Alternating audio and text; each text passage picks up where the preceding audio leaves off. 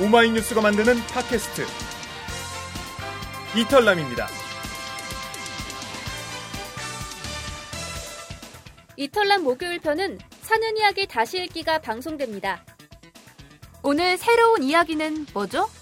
오늘의 사는 이야기는 제주도에 정착한 한 서울 처녀의 이야기입니다. 제주에 온 지 1년, 잘 적응하는지 취재하겠다는 방송국 요청에 응했는데 방송 내용이 딴판으로 나와 황당했다는데요. 어떻게 된 일인지 사연을 들어보겠습니다. 사는 이야기 다시 읽기 지금 시작합니다.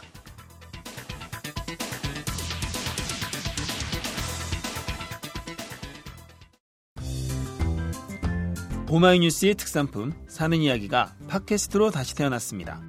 우리 이웃들의 소소한 이야기를 두 남자와 한 여자가 직접 들려드립니다. 때론 웃음 짓게, 때론 눈물 짓게 만드는 이웃들의 사연 궁금하지 않으세요? 이준호, 최규화, 이은영의 사는 이야기 다시 읽기.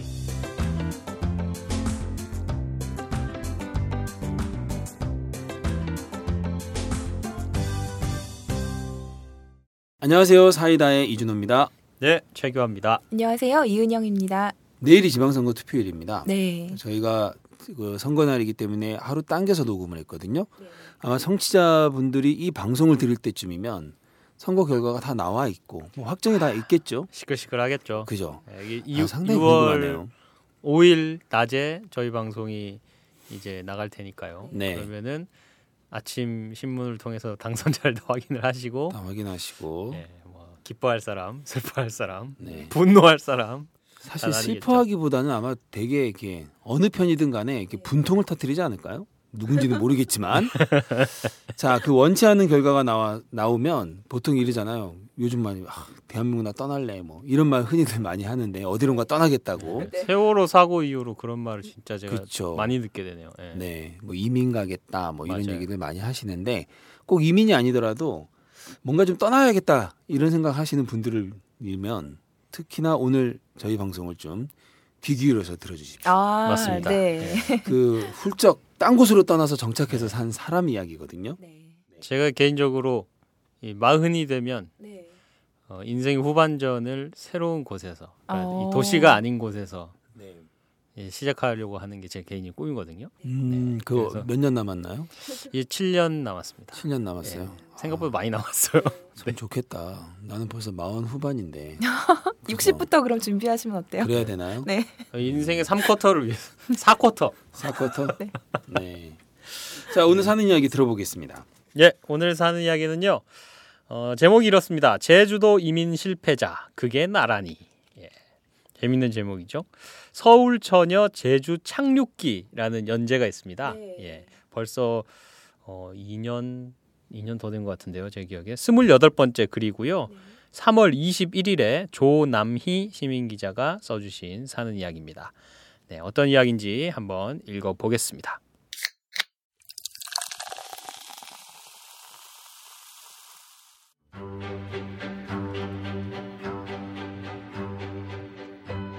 텔레비전에 내가 나왔으면 정말 좋겠네, 정말 좋겠네.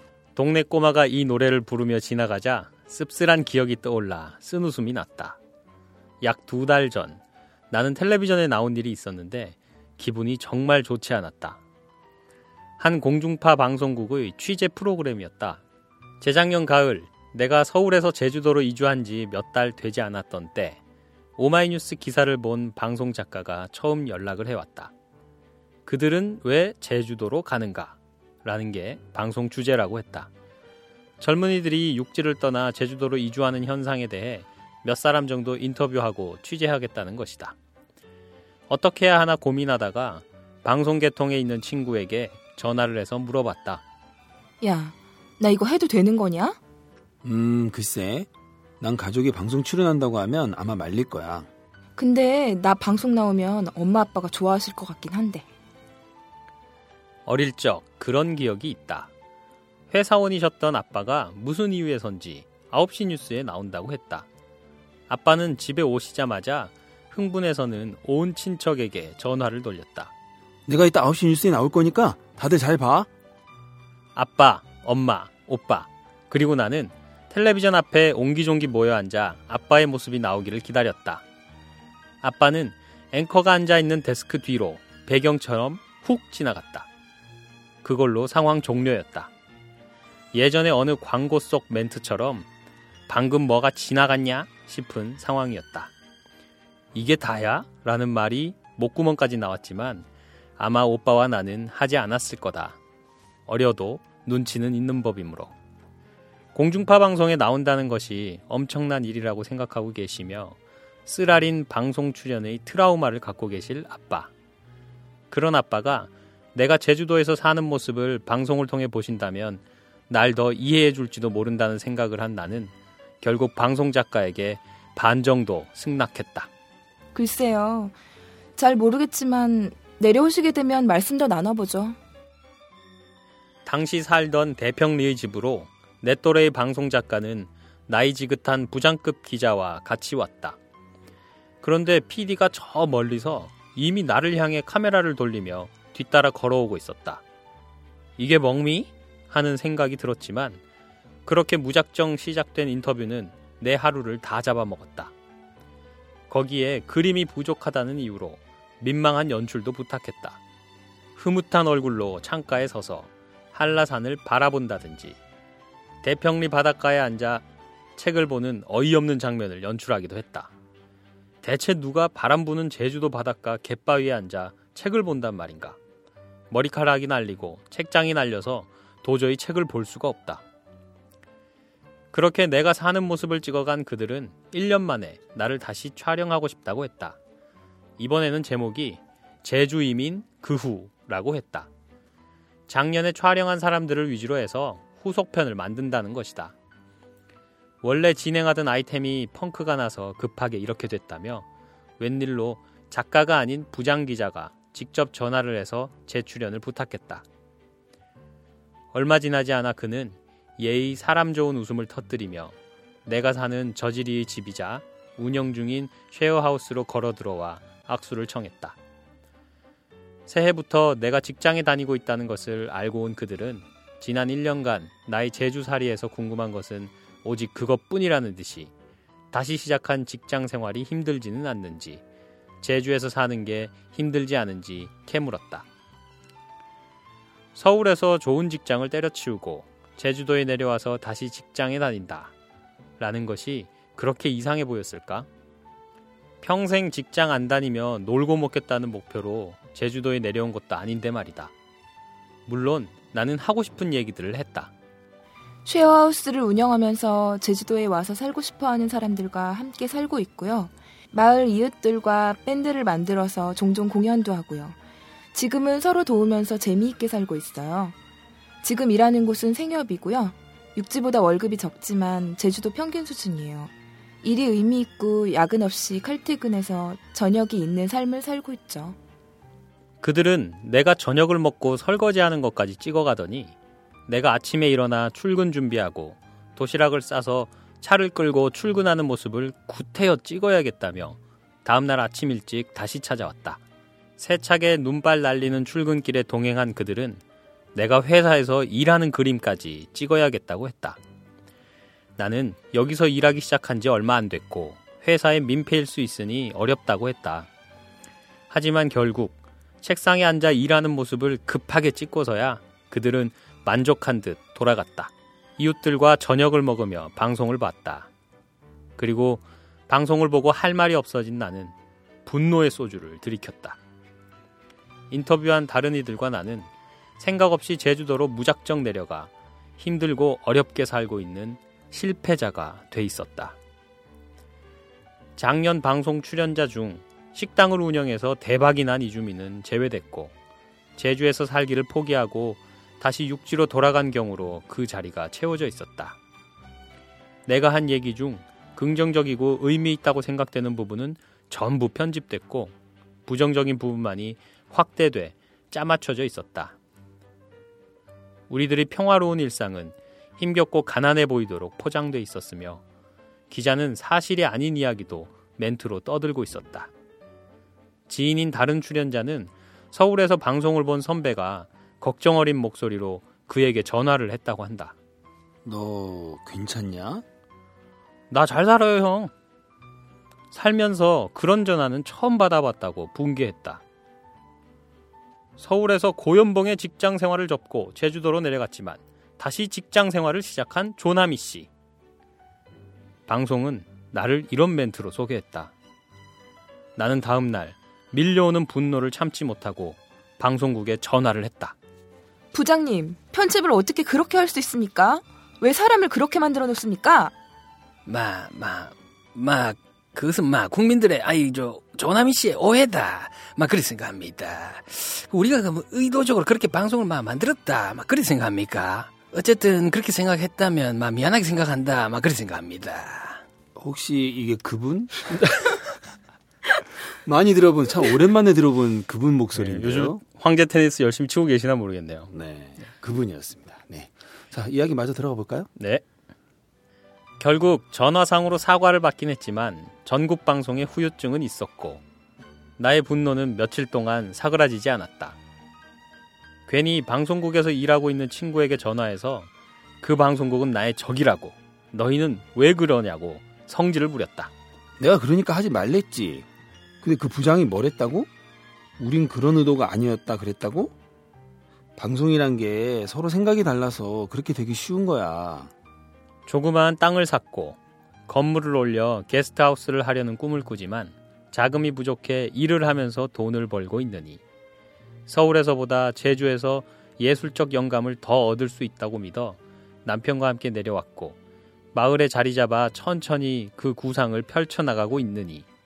그리고 나.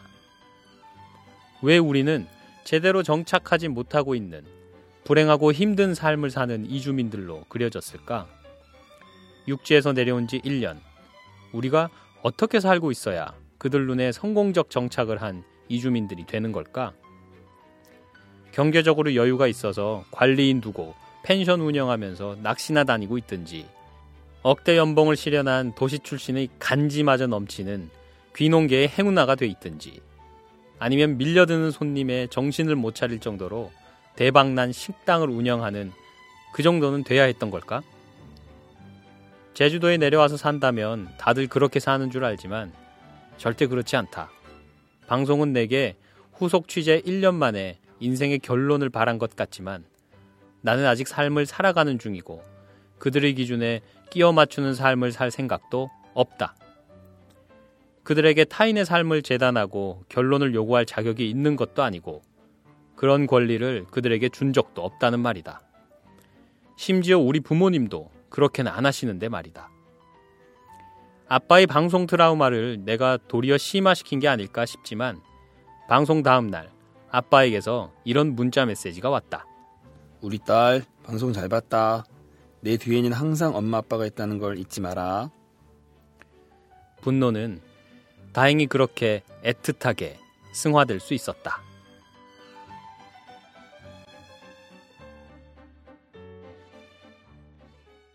네, 잘 들었습니다. 되게 황당한 일을 겪으셨네요. 고생들 하셨습니다. 네. 등장하는 인물들이 너무 많아가지고 네. 저희가 여러 가지 목소리를 내느라 아주 힘들었어요. 네. 오늘은 MB 목소리는 연기는 어떻게 하면 되는 거예요? 이렇게 생각합니다. 이렇게 끊으면 되는 건가요? 배워야겠어. 포인트는 딱 세 군데입니다. 네. 그리고 그리 생각합니다. 그리 생각합니다. 이거랑 그리 생각합니다. 그러면 국민들 오해다. 이런 생각. 오해다. 네. 그러니까 한마디로 가장 포인트는 마네 마. 예, 오해다. 마크리 이렇게 되는 거죠. 네, 이게 다 녹음에 다 들어갈지 모르겠는데 네. 그 시동을 거는 이렇게 하는 바로는 못 나오고 말을 여러 번 한 다음에야 엔진이 걸리더라고요. 너무 웃겨. 자, 오늘은 이 청취자 중에서 이 제주 정착기 아주 관심 있는 소재거든요. 그래서 인터뷰를 좀 길게 하려고 합니다. 자, 그래서 바로 조남희 기자랑 전화 인터뷰를 해보겠습니다. 조남희 기자님 안녕하세요. 네, 안녕하세요. 네, 반갑습니다. 네, 반갑습니다. 네. 지금 여기 서울에는 비 오는데 제주는 어떤가요, 날씨가? 제주도도 오늘도 그렇고 어제 특히 비바람이 굉장히 심해서 네, 마당에 테이블이 날아가고. 아이고. 바람이 많이 끊어져 있고 난리가 났습니다. 제주는 한번 비 한번 작정하고 오면 되게 무서울 것 같아요. 바람도 많이 부니까. 근데 바람이 여기는 종잡을 수 없. 낮게 너무 심하게 부는 날이 좀 자주 있어가지고 그런 게 좀 힘들어요. 네. 근데 그런 바람 속에서 책 읽는 장면을 연출하신 거군요. 아, 그러니까요. 정말 개념 없는 그분들은 서울에서 내려왔어요? 아, 네, 그렇죠. 서울에서 목동에서 내려오셨겠죠 아마. 목동. 네. 그러면 굳이 저희가 어느 방송인지 얘기 안 해줘도 SBS 청취자들은 다 안 해. 알겠네요. 네. 아니 어떻게 그렇게 좀 전혀 의도와 다른 그런 편집을 했을까요? 저도 그래서 그분들을 한번 다시 언젠가는 이렇게 소주를 한 잔, 한라산 소주를 놓고 허심탄회하게 얘기를 한번 해보고 싶다는 생각도 드는데 그 분노의 소주? 예, 분노의 소주를 서로 같이 들이키면서 좀 이해하는 시간이 있었으면 좋겠다라는 생각도 해요. 혹시 이 방송 그 관계자들이 듣게 되면 소주를 좀 준비하셔야겠습니다. 그러네요. 네. 그래서 간략히 조남희 기자님 간략히 자기소개를 좀 해주시겠어요? 그 뭐 언제 서울에서 얼마 살았고 제주를 어떻게 갔고 이런 거 청취자들은 잘 모르시니까. 네, 저는 올해 35살 먹은 서울에서 제주도로 이주해서 이제 제주도에서 혼자 산지 2년 정도 된 서울처녀 제주착륙기를 연재하고 있는 조남희 오마이뉴스 시민기자입니다. 네, 저도 잘 읽고 있습니다. 글이 너무 재밌어서. 네. 아, 감사합니다. 이게 제주 정착기가 아니고 제주 착륙기예요. 착륙기. 본인의 연재명을 본인이 모르는 건가요 지금? 아니요, 제주 착륙기라고 말씀하셨는데. 아, 그 제주 정착기로. 주변에서도 다 헷갈리게 얘기를 해요. 그렇구나. 내가 잘못 알았구나. 네. 제주 정착기로 이 기사를 막 찾다가 못 찾아가지고 전화하는 분들이 계세요. 독자분들. 네. 진짜요? 네네. 그 왜 서울을 떠나게 됐나요? 가장 결정적인 계기가 있나요? 일단 제가 서울에서 저도 직장 생활을 한 8년 정도 했는데, 8년이요? 그러니까 대학 졸업을 하고 계속 한 거죠. 네. 했는데 거기서 이제 저는 개인적으로 좀 의미를 못 찾겠더라고요. 제가 하는 일에서. 그리고 그렇게 하루하루 뭔가 의미 없이 시간을 보낸다는 생각이 너무 많이 들어서, 그러니까 좀 고갈되고 지치고 더 이상 못 버티겠다라는 생각이 어느 날 너무 강하게 들어서 스스로가 망가지는 걸 보느니 차라리 여기서 일단 접고 좀 쉬자. 네. 좀 아까운 것들도 좀 많았지만 우선은 제주도로 가서 새롭게 시작을 해보자라는 생각으로 제주도로 오게 됐죠. 그 결심을 하고 실행에 옮기기까지는 얼마나 걸리셨나요? 저는 제주도에 여행을 자주 왔다 갔다 하긴 했어요. 네. 그러다가 언젠가는 여기서 좀 살아보고 싶다, 살아봐야겠다라고 생각을 하다가 그 어느 날 이제 그런 오늘이야. 아, 느낌이 확 왔나요, 그렇게? 예. 그 느낌이 왔을 때 그냥 바로 실행에 옮긴 거예요? 예, 결심을 굳히게 되는 데는 그 오랜 시간이 걸리지 않았고요. 그래서 거의 좀 이렇게 계획이 원래 생각했던 거가 좀 앞당겨진 거죠. 정리하고 내려왔어요. 네, 저도 제주도를 너무 좋아해서 작년만 해도 한 4번은 간 것 같아요, 여행을. 네. 네. 근데 궁금한 거는 여행지로 봤을 때 제주도랑 직접 살아보시니까 그 제주도 그 느낌이 어떻게 다르신? 그게 궁금해요. 되게 많이 다르더라고요. 진짜 생활인으로서 제주도에 살게 되면 그런 생활적인 불편함들은 처음에 되게 많이 느껴져요. 뭔가, 저는 특히 제주시가 아니라, 이제, 읍면 지역에 산다고 이런 얘기. 도심이 아니라? 읍면 지역에, 촌에서 살다 보니까, 이제, 불편한 것들이 많죠. 집 구조도, 이제, 옛날 집, 아파트나, 빌라나, 그런 좋은 단독주택이 아니고, 그냥, 이제, 제주도 옛날 집으로 해서 들어가서 살다 보니까, 여러 가지 불편함들, 그리고 뭔가를 사러 가야 할 때 너무 멀리 있다는 점, 작정하고 나가야 하는 거, 그리고 생각보다 기름값이나 뭔가 이런 세금, 공과금 측면에서도 육지보다 싸지 않아요. 그래요? 그래서 기름값도 많이 들고요? 기름값이 서울보다 보통 100원 정도는 더 비싼 편이에요. 아, 그래요? 예, 예, 예. 아무래도 운반비가 좀 들겠죠? 아니, 제주도가 중동에서 더 가까울 것 같은데. 그쪽에 뭐 몇 드럼통 내려다 놓고 가면 안 돼. 네, 그런 공과금도 그렇고 이런저런 생활적인 불편함 좀 많고요. 네. 그러니까 처음에 말씀드렸던 뭐 날씨나 이런 것들도 종잡을 수가 없이 비바람이 많이 불고 네. 사실 어쩌다가 한번 뭐 1년에 한두 번 놀러 왔을 때 날씨가 좋으면 모르잖아요. 네. 맞아요. 네. 여기서 사계절을 겪고 살다 보니까 아, 날씨가 좋은 날이 생각보다 많지 않구나라는 걸 알게 된 거죠. 네. 술값은 어떻습니까? 술값도 비싼가요? 그게 중요하시죠. 분노의 소주 이준호 기자님한테 그게 중요해요. 집에 가면서 먹는 사람은 아니었어요. 저는 값은 모르겠고 네. 예, 소주는 확실히 한라산 소주가 맛있다. 아, 그거 맛있죠. 정말 한라산 소주 맛있더라. 예, 뜻이 네. 없고 깔끔하다. 네. 지금 이준호 기자님 입에서 침이 뚝뚝 떨어지고 있어요. 더러워서 방송을 못하겠네. 네, 놀러 오세요. 알겠습니다. 네. 지금 쉐어하우스 예. 쉐어하우스 운영하고 계시잖아요. 네. 그 계획은 원래 그 제주도로 가면서부터 갖고 있던 계획이신가요? 그렇지는 않고요. 제가 와서 살아보니까 이게 필요하겠더라고요. 아. 그러니까 저도 집을 처음에 와서 구하는데 되게 애를 먹었고, 근데 저랑 비슷한 상황에 있는 이주민들은 다 똑같은 상황을 겪고 있구나. 그러니까 그리고 집 문제에서 이제 더 필요한 것들, 다른 뭐 공동체가 필요하다든지, 그러니까 뭐 친구가 필요하다든지 그런 것들을 다 비슷하게 겪고 있는 그런 상황일 거란 생각이 들어서 네. 서로 믿고 의지할 수 있는 거기다가 주거의 기능을 예, 추가해서 제공하는 그런 곳이 있으면 이주민들한테는 정착하는데 도움이 많이 되겠다라는 생각이 들었어요. 네. 그 읍면 지역이라고 하셨잖아요. 네. 그 제가 듣기로 제주에는 괜당이라는 문화가 있다고 하던데, 네, 그러니까 약간 타 지역 사람들을 좀 약간 경계하고 좀 배척한다고나 할까? 네.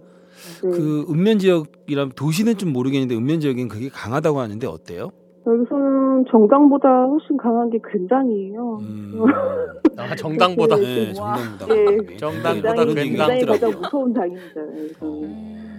네. 그게 선거를 이번에 지금 지방선거 며칠 하루 남았구나 네. 보고 있는 상황에서 그러니까 제가 서울에서 살 때 느꼈던 뭐 선거 분위기하고는 굉장히 많이 달라요. 이게 된당이라는 게 작용을 하는데 지역구 특히 뭐 도의회 지역구 그 도의원 선거 같은 경우는 이제 그 마을 안에서도 된당이 갈리고.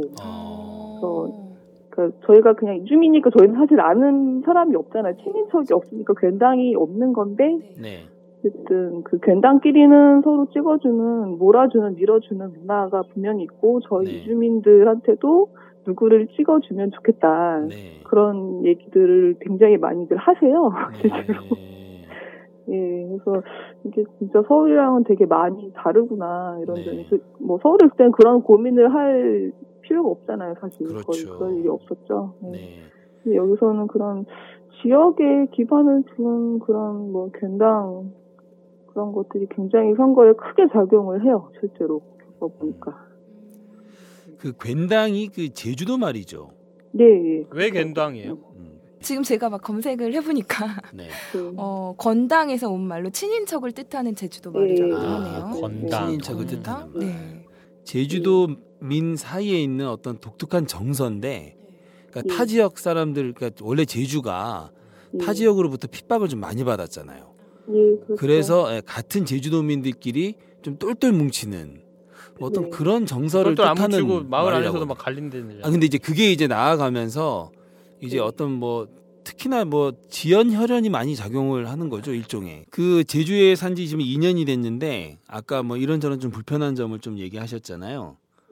반면에 나 진짜 제주에 오길 참 잘했다 이렇게 생각하게 하는 것이 있나요?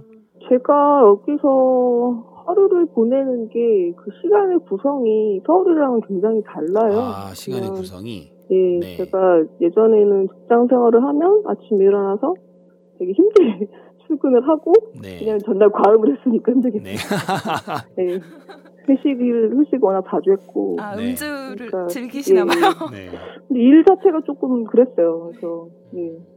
그래서 힘들게 출근하고 힘들게 하루를 이렇게 퇴근을 하고 싶은데 퇴근을 하지 못하고 야근을 네. 하거나 아니면 회식을 하거나 네. 그리고 이제 주말에도 일 때문에 이제 막 고민해야 되고 그런 것들이 있었는데 여기 오니까 지금 일하고 있는 곳은 협동조합이에요. 네네. 그래서 예. 일에 스트레스나 압박이 그리 심하지 않고 그래서 네. 저는 거의 55분이 되면 5시 55분이 되면 네. 퇴근 준비. 아, 너무 부럽다. 네. 정말 칼퇴근이 가능한 곳이네요. 네. 그래서 예 물론 뭐 다른 시간 외에 뭐 그런 행사가 있거나 하면 당연히 차출되지만 그런 네. 거 말고는 기본적으로 칼퇴가 가능하기 때문에 칼퇴하고 집에 가면 제가 이제 그 저지리에 살고 있잖아요. 한경면 네. 저지리에 살고 있는데 거기서 만난 이주민들 그리고 또 거기서 원래 사셨던 분들도 있고 같이 해서 밴드를 해서 오. 예 저는 이제 이래봬도 나름 보컬이고 오 보컬 아유 이래봬도라고 뭐 이렇게 겸손의 말씀을 예, 예 그래서 밴드 연습하고 가끔씩 공연하고 네 예 그래서 공연은 어떻게 마을 사람들을 상대로요? 아, 저희를 불러주는 곳들이 가끔씩 있어요. 아주 가끔이지만, 여기도 제주시고, 제주에서도 그 숯불 문화제를 매주 진행을 해요. 네. 하는데, 그래서 이제 제주시청 앞에서 밴드로 해서, 예, 그 노래 공연을 담당을 하게 될 때도 있고요. 저희끼리 이제 즐기기 위해서 공연을 네. 준비하기도 하고. 정말 생활이 즐거우시겠어요. 밴드 연습도 하고 네, 사람들하고 그러니까 잘 어울리고 여러 가지를 하고 네. 그리고 또 남는 시간에 저는 기사를 쓸 수 있잖아요. 글을 쓸 수 있잖아요. 네. 그리고 잠시 광고를 한다면 네. 그때 시상식 때 잠시 말씀드렸지만 저도 그 오마이북이랑 지금 출간 협의를 하고 있어가지고 예, 여름쯤에 이거를 기사에 묶어서 책을 내는 걸로 이 제주 착륙기 말씀이시죠? 예예예. 예, 예.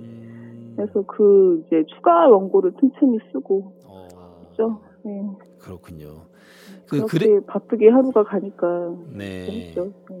그 글에 보니까 서울에서 비해 소득은 줄었는데 네. 그게 제주 평균 소득이라서 별 불편함이 없다 네. 이런 대목이 있었잖아요. 네. 네. 그러니까 제주가 전체적으로 이렇게 소득이 좀 이렇게 도시 육지에 비해서는 좀 낮은가요? 그렇죠. 저의 소득은 평균 소득보다 조금 적겠지만, 네네네.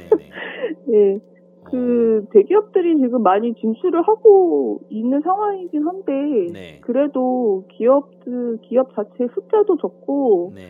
아, 이런 연봉 체계 자체가 급여 수준 자체가 서울보다는 확실히 좀 낮은 편이긴 해요. 그래서, 네. 예. 그런데 뭐 물가나 이런 게 특별히 더 싼 건 아닌가 봐요? 아까 처음에 얘기하신 거 들어보니까. 예, 그럴 거라고 생각했는데 살아보니까 그렇지 않아요. 취업을 할 때는 혹시 어려운 점은 없었어요? 취업이요? 네. 아, 직장을 구할 때? 네네. 근데 여기는 다들 되게 그 서로서로 되게 잘 알고 네. 그 좁아요. 굉장히 작용을 하는 지역이잖아요. 그러니까 사실 뭔가 일을 하겠다라고 네. 마음을 먹으면 네. 일자리를 아는 사람을 통해서 소개를 받거나 구하는 거는 그렇게 어려운 일은 아닌데 그 네. 일을 본인이 만족하고 그 급여에 만족하고 할 수 있겠느냐라는 것은 별도의 문제일 것 같아요. 네. 그 보통 자기가 살고 있는 곳이 좀 유명한 곳이 있다 하더라도 정작 거기 사는 사람들은 잘 못 가보고 그러잖아요. 네. 어때요? 조남희 씨는 제주도 좀 구석구석 좀 많이 돌아다녀 보셨어요? 저는 아직까지 한라산에 올라가지 못했어요.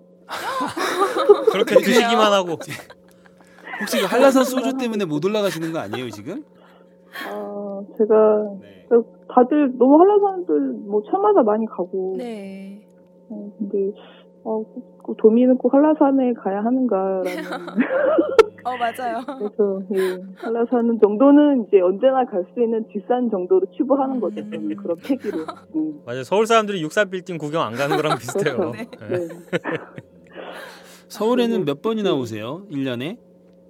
서울은 그래도 한 두세 달에 한 번 정도는 가고 있죠. 네. 마지막으로 예. 그 앞으로도 계속 제주에 살 생각이신가요? 그것은 모르겠어요. 사실 사람 일은 어떻게 될지 아무도 그렇죠. 모르는 것이고, 예. 저는 여기서 아직까지는 재미 있으니까 또 의미 있는 일도 뭐 이것저것 찾고 있다고 생각을 하고 있고, 그러다 보니까, 예. 사는 데까지는 살아보겠습니다. 네. 알겠습니다. 자, 오늘 시간 내주셔서 고맙습니다. 네. 예, 감사합니다. 네, 제주에서 즐거운 생활 하시고, 예, 나중에 예. 책 나오면 책도 대박 나기를 바라겠습니다. 예, 감사합니다. 네, 고맙습니다. 네. 고맙습니다. 네. 네.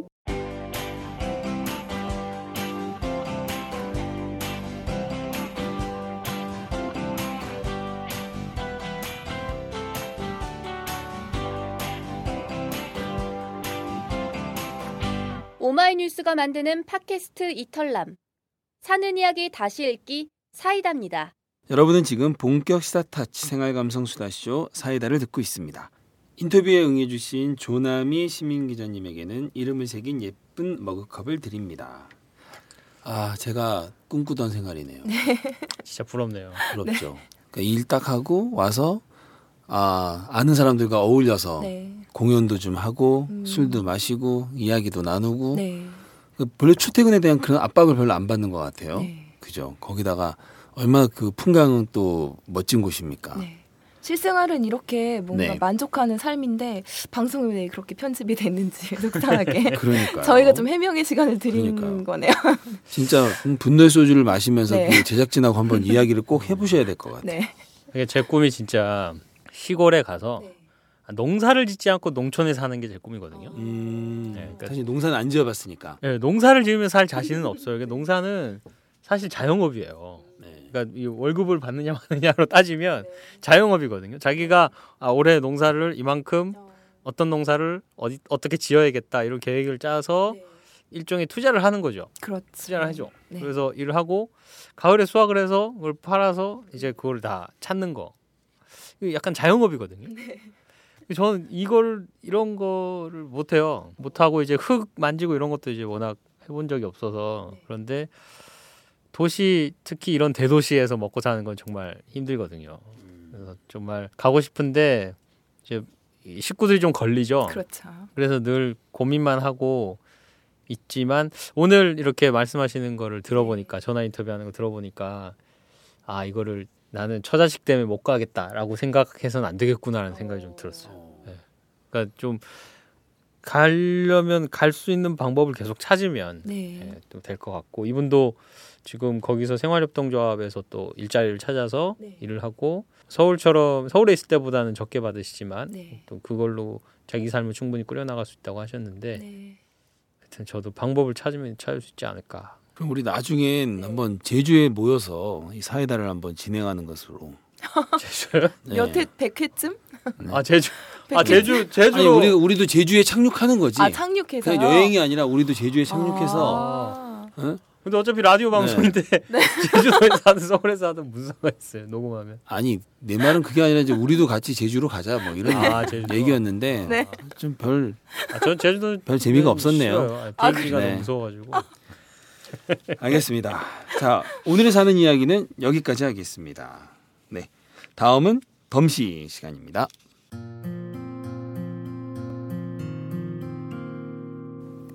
생태학습.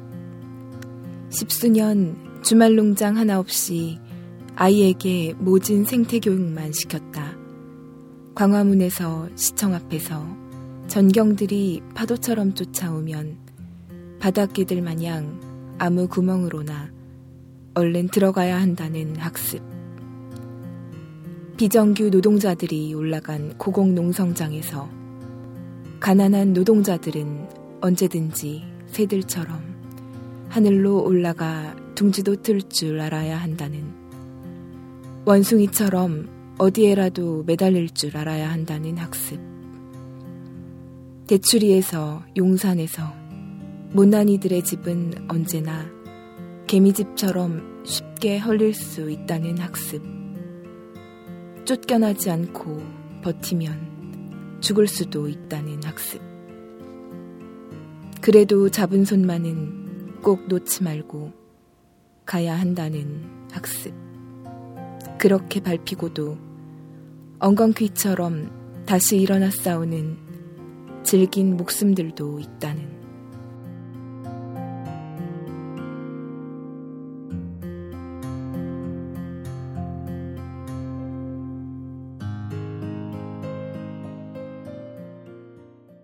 네.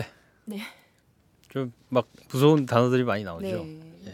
이게 약간 오늘 글 분위기에 이게 무슨 이 선정인가라고 생각을 하실 텐데 네. 네, 송경동 시인의 시고요. 네. 송경동 시인 유명하죠. 네. 되게, 예, 전문 시인권 시. 네. 사소한 물음들의 답함이라는 시집입니다. 창비에서 2009년에 나온 시집에서 생태학습이라는 시를 골라왔습니다. 그 오늘 읽은 이 제주 착륙기 글과는 상관이 없고요. 오늘 녹음을 6월 3일에 하고 있는데요. 네. 6월 2일에 있었던 일 때문에 이 시가 생각이 났습니다. 그 6월 2일 밤 9시에요. 전주 시내버스 신성여객 해고자 진기승 씨라는 분이 숨졌습니다. 예, 이분은 2012년에 직장 폐쇄에 항의하면서 파업을 벌이다가 해고가 되셨고요. 그 뒤에 복직 투쟁을 벌여왔었는데요. 4월 30일이죠. 회사 옥상 국기봉에 목을 맸습니다. 그 뒤로 이제 뇌사 상태에 빠져 계시다가 33일 만에 숨지신 겁니다. 이분이 유언을 남기셨는데요. 그 중에 한 부분만 제가 가져와 봤어요. 네. 나같이 억울한 해고당하는 사람이 없도록 똘똘 뭉쳐 투쟁해서 여러분의 권리 행사하세요. 그동안 동지들의 따뜻한 위로 고맙습니다. 다음 생에는 버스기사가 대우받는 곳에서 태어나겠습니다. 네, 이렇게 유언을 남겨주셨어요. 방송이 6월 5일에 나가니까요. 6월 4일 지방선거 결과를 가지고 한창 뭐 이런저런 말들이 많을 겁니다. 새누리당이 이기든 뭐 새정치민주연합이 이기든 그래도 하늘로 올라가 둥지를 틀거나 원수긴처럼 어디에든 매달려야 하는 노동자들은 있기 마련일 것 같아요. 더러는 그중에서는 쫓겨나지 않고 버티다가 죽을 수도 있을 것 같고요. 지난달 17일에 삼성전자 서비스 염호석 씨라는 분이 또 자결을 하셨죠. 이렇게 노동자가 스스로 목숨을 버리는 게 너무 흔해져 버린 시대인데요. 근데 정치인들은 저마다 새로운 세상을 만들겠다고 당 이름도 새 자를 넣고 열심히 떠들어대고 선거도 치렀습니다. 하지만 노동자들의 삶까지 바꾸지는 못하고 있어요. 그렇지만 그렇게 밟히고도 송경도 시인의 시처럼 엉겅퀴처럼 다시 일어나 싸우는 질긴 목숨이 있다는 것을 잊지 말았으면 합니다. 그리고 우리도 그런 엉겅퀴처럼 질기게 더 이상 죽지 말고 질기게 살아남아야 하지 않을까 하는 생각이 들었습니다. 어젯밤에 계속 그 생각을 하다가 예전에 2009년에 읽었던 시가 기억이 나서 가져왔습니다. 근데 오늘 글하고는 좀 분위기가 안 맞아가지고 예, 좀 어떻게 들으셨을지 잘 모르겠네요. 아니요, 상당히 참 잘 가져왔어요. 그러니까 우리가 선거 때면 정치인들한테 그냥 푹 빠져가지고 사실 그 어느 당 여기에 처음에는 그러지 않다가도 선거 분위기가 막 달아오르면 거기에 빠져 있죠. 막상 생활은 우리 생활과는 좀 무관해지는 정치가 생활과 좀 괴리되는 현상이 좀 많이 일어나는데 이럴 때일수록 이거 자꾸 되새겨야겠죠. 이 노동의 문제를. 네, 잘 들었습니다. 자, 다음은 사소한 캠페인입니다. 네, 6월이죠. 네. 네. 아니 이거 진짜 우리 몇 번째죠 이거? 아니 아직도 손발이 막 조금 익숙해진 것 같아요. 저는. 네. 아, 나는 이렇게 어색하면 어색한 대로 갔으면 좋겠어요. 우리가 너무 잘하려고 이 프로가 되려고 하지 말고 우린 아마추어라는 걸 좀 보여주자고. 원래 아마추어이기도 하고. 사실 이렇게 하자는 거를 제가 장난삼아 한번 던졌던 건데 덥석 물었죠 저희가. 아, 이렇게까지 될 줄 몰랐네. 다른 대안이 없어서. 네, 이제 6월입니다. 6월이어서 네. 사소한 캠페인 새로운 걸로 해야 되겠죠. 네. 지난주에 그 전에 마지막 사소한 캠페인. 네. 네, 인증샷이 온 게 있죠. 네네. 네. 카톡 메시지를 통해서 김현수님께서 메시지를 보내주셨는데 청취자 중에 청취자. 네. 정답 청취자 퀴즈 정답도 맞춰주시고 네. 캠페인 참여도 해주시고 네. 인증샷까지 보내주시고요. 네. 응원의 메시지까지. 정말 감사합니다. 메시지는 어떤 택배입니다. 우수사원 주차장으로 나와주세요. 지금이요. 이렇게 메시지 보냈는데 네. 김현수님이 기다렸던 물품 잘 받았습니다. 매번 고맙습니다. 안전운행하세요. 이렇게 답장을 보내셨더라고요. 네. 그리고 그 택배기사님이 물건을 그 다른 분이 수령하시는 그 인증샷까지 네. 저희 카톡 메시지를 통해서 보내주셨는데 이렇게 인증샷까지 보내주셔서 너무 감사하고요. 저희 또 기운을 얻었네요. 청취 소감도 남겨주셨는데요. 저희가 지난번에 그 아이를 키우는 직장맘의 사연을 소개해드렸는데 이분은 남자분인데도 아이 하나를 바라보고 생활하고 있는 저로서도 이번 이야기에 뭐 크게 공감했다 이런 메시지를 저한테 보내주셨더라고요. 네, 감사합니다. 고맙습니다. 네. 이걸로 그 택배 기사님께 감사의 문자 보내기는 끝이죠. 이렇게 끝이 났지만 그래도 답. 답장 보내주시면 좋을 것 같아요. 예, 아니, 생활 속에서 이렇게 그렇죠. 저희가 이 사소한 캠페인은 이걸 해서 그 달만 하자는 게 아닙니다. 계속 할 수 있으면 하자는 거죠. 그러면은 6월에 해볼 새로운 달에 해볼 새로운 캠페인 주제는 뭔가요? 아, 약간 좀 그런 식으로 해보시죠. 우리 그 사이다처럼 6월에 그렇죠. 기자처럼. 6월에 사소한 캠페인 주제는 뭐죠? 이렇게 올려주세요. 다시 한번 해주세요. 6월의 캠페인 주제는 뭐죠? 6월의 캠페인 주제는 이렇게 하면서 제가 얘기를 하는 거죠. 6월의 캠페인 주제는요. 가족에게 사랑의 카톡 보내기입니다. 사랑의 인사. 네. 사랑의 인사. 멋있네.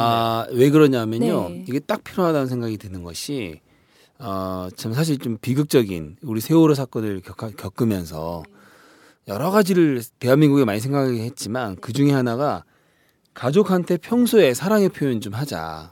이런 걸 사람들이 많이 좀 느꼈잖아요. 가족에서. 근데 항상 되게 우리나라 사람들은 표현을 잘 안 하고 그냥 무뚝뚝하게 있고 특히나 이제 남자들이 그렇죠. 그래서 6월의 주제는 가족에게 좀 자주 사랑을 표시하자. 카톡으로. 이런 뜻입니다. 카톡으로 카톡이든 문자든 하여튼 그 가족, 그러니까 부모님, 뭐 아들, 딸, 뭐 아내, 뭐 형제들 누구에게든 사랑한다라고 메시지를 보내는 건가요? 그렇죠. 꼭 사랑이라는 말이 안 들어가더라도 사랑의 뜻을 담으면 되겠죠. 뭐 다양한 표현 방법이 있지 않겠어요? 뭐 내 안에 너 있다, 뭐 이런 뭐 그런 것들도 가능하겠고. 하여튼 그렇게 다양한 방법으로 사랑을 좀 표현을 해보자. 반응이 정말 기대되네요. 라는 겁니다. 미쳤어? 그렇지. 당신 늦게 들어와?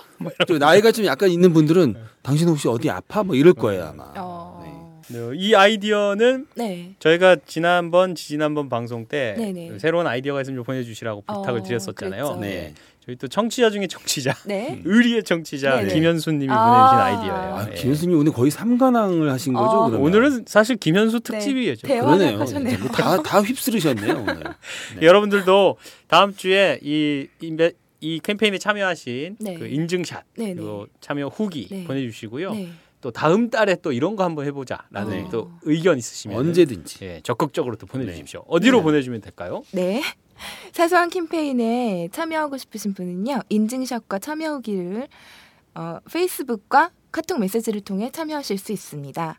페이스북 이털남 페이지는 주소 www.facebook.com/이털남 ETULNAM 이고요. 카톡 아이디는 오마이사이다 OHMYSAIDA입니다.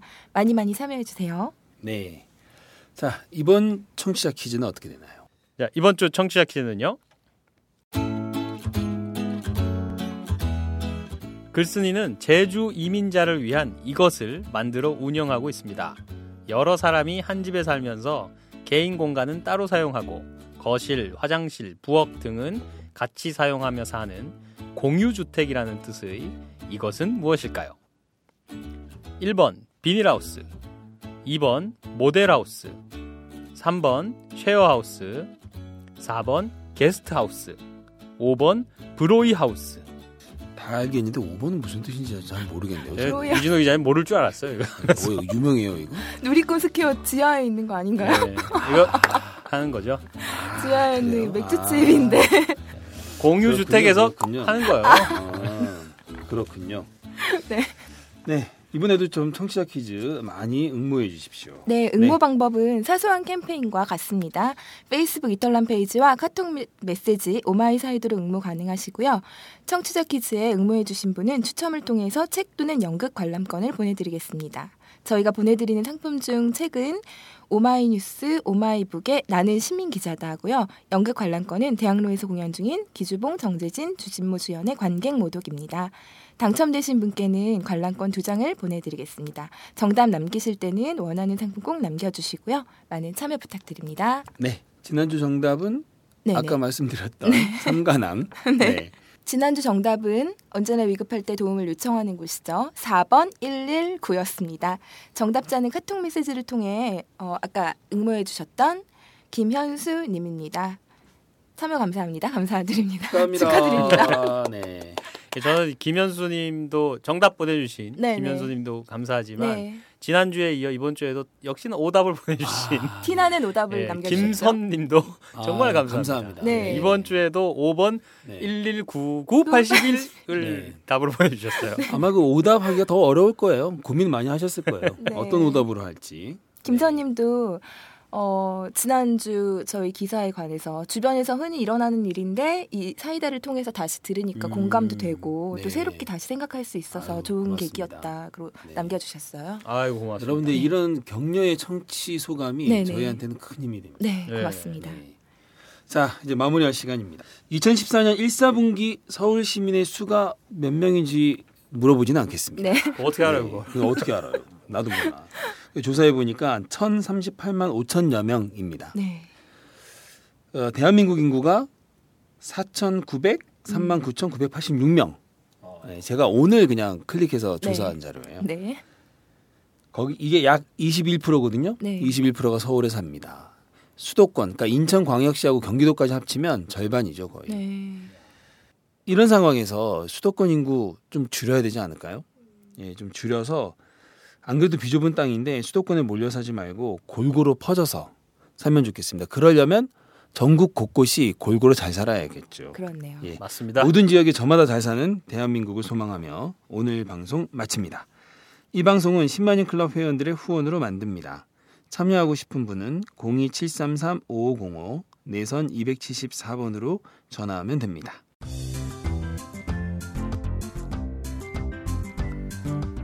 본격 시사타치 생활감성 수다쇼 사이다. 지금까지 진행의 이준호, 최규화, 이은영, 제작의 강현준이었습니다. 다음에 만나요. 사는 이야기 다시 읽기 사이다.